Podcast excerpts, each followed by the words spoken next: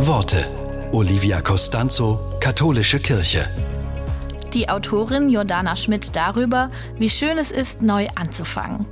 Sie sagt, Schwamm drüber. Wie gerne habe ich diese beiden kleinen Worte gehört, wenn ich etwas ausgefressen hatte. Schwamm drüber. Umgangssprachliche Worte oft nebenbei gesagt, die große Befreiung bringen. Wir können aufatmen und neu anfangen. Am Anfang dieses neuen Jahres möchte ich diese beiden Worte souverän sagen können.